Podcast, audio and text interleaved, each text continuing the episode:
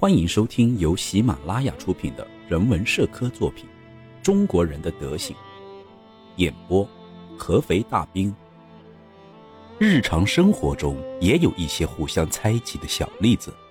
在西方，提倡的是自由，所以哪里都看不到什么压制的现象；而在中国，处处都存在着压制，根本就谈不上什么自由。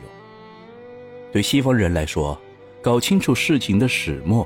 然后用简单直接的方式处理问题是最好的办法，但是在中国，凡事都要经过深思熟虑才行，特别是涉及钱和粮食这两大关系到中国人命脉的东西时，更要多加留意。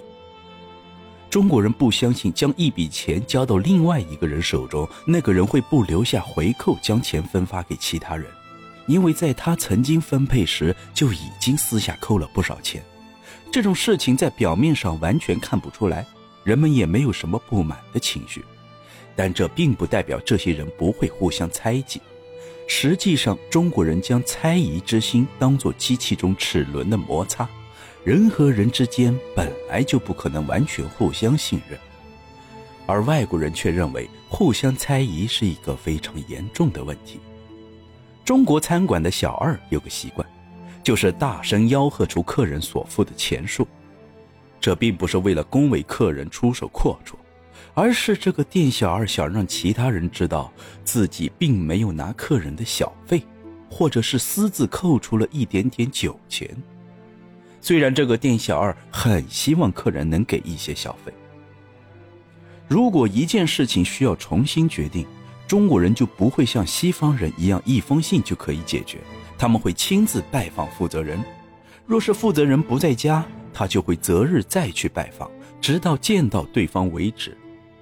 他们不信任中介，因为他们觉得经过中介的话，事情会被扭曲。中国人的团结经常成为人们的话题，有的时候一个人的事情很可能受到整个家庭甚至是家族的干预。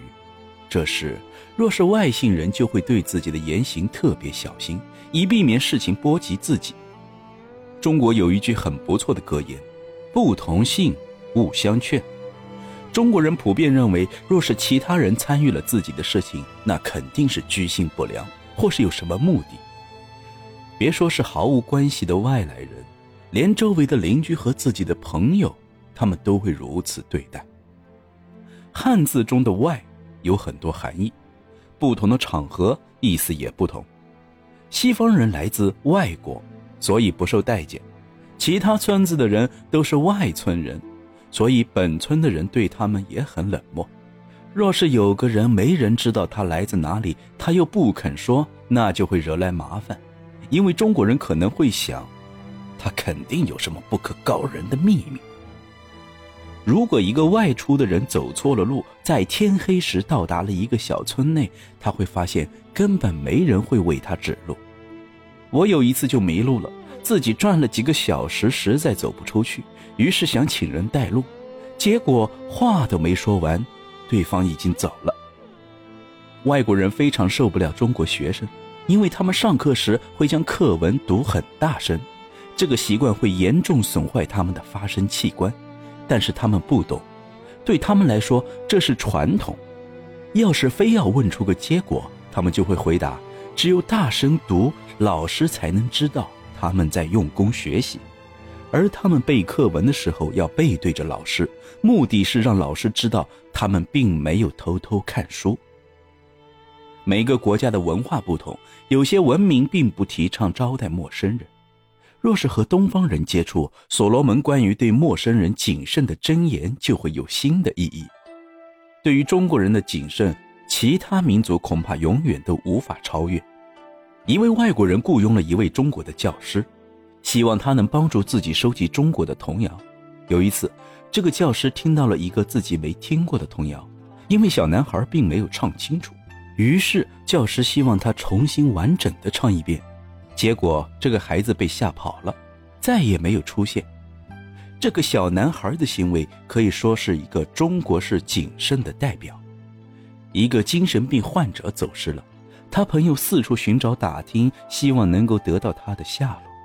虽然他的朋友也知道这很可能是徒劳的，如果有人表示看到过这个人，后来这个人又走了，那他的朋友立刻就会问：“你当时在干什么？”然后麻烦就惹上身了。所以在对待陌生人问话的时候，最稳妥的办法就是一问三不知。一个陌生人想要找一个大家都熟悉的人，也会碰到与上述相同的情况，这是我们亲身经历过的。一次，一个外省的人到一个小村去找一位名人。结果，这个小村的人都说不认识这个人，甚至没听说过这个人的名字，这让他十分失望。这种集体撒谎的行为并不是刻意安排好的，而是一种本能。全村人本能的想避免麻烦，就像是老鼠受到惊吓会立刻钻回洞里一样。中国人区分是不是本地人的标准很简单，只要打声招呼就可以。从方言中就可以大略的判断出一个人是从什么地方来的。乡下人经常会被人问：“你来自什么地方？你家离某某地多远？”然后确定他不是在撒谎之后才放心。考生在入围时也会受到盘问，比如：文章的题目是什么？内容如何如何？怎样完成的？考官希望以这种方式来确认考生有没有代考。是不是骗人等等，在中国想要冒充什么人是行不通的，因为各地的口音不同，只要开口说话就会引起大家的怀疑。同样，一个陌生人想要寻人也是不容易的，人们会觉得他的行为很可疑，就像之前例子中说的，整个村子都不会提供帮助，而且还会怀疑陌生人的目的。曾经有几个中国人在一家外国医院里接受长期治疗，我曾经试图让其他的中国人去找过他们，结果无一例外全部都没找到。有的时候，一个人鼓足勇气和陌生人打招呼，也只会说出自己的姓而已，一般不会将自己的名字告诉别人。还有个例子，一位信使到小村中寻找收信人，结果全村所有的人都闭门不出，最后连一点线索都没有了。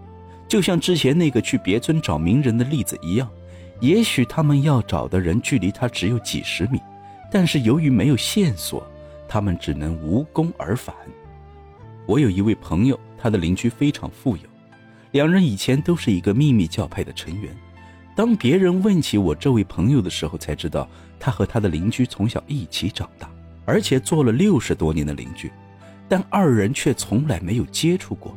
人家问怎么会这样，我朋友回答说：“因为他老了，不喜欢出门。”那人又问：“那你怎么不去看看他呢？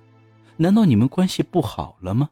而我的朋友却笑着摇摇头说：“不不，关系很好。”只是他有钱，我没有，去他那儿别人会说闲话的。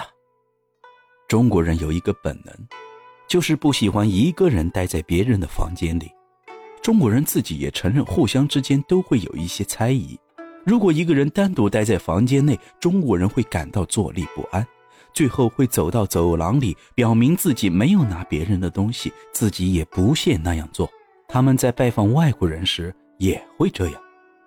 如果有个人突然莫名其妙的死去，中国人就会将猜疑的特质发挥的淋漓尽致，特别是女儿嫁出去后死在了婆家，就像前面章节说的，女儿活着的时候，父母对她能采纳的保护手段非常少，但是，一旦女儿不明不白的死了，那娘家的父母就会获得主动，不再像之前那样忍气吞声，而是会挺起胸膛向婆家索要赔偿。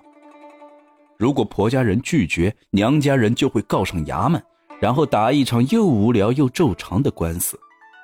娘家人的目的很简单，首先报复一下一直压制他们的婆家人，让他们得到教训；而最主要的目的是保住自己的面子。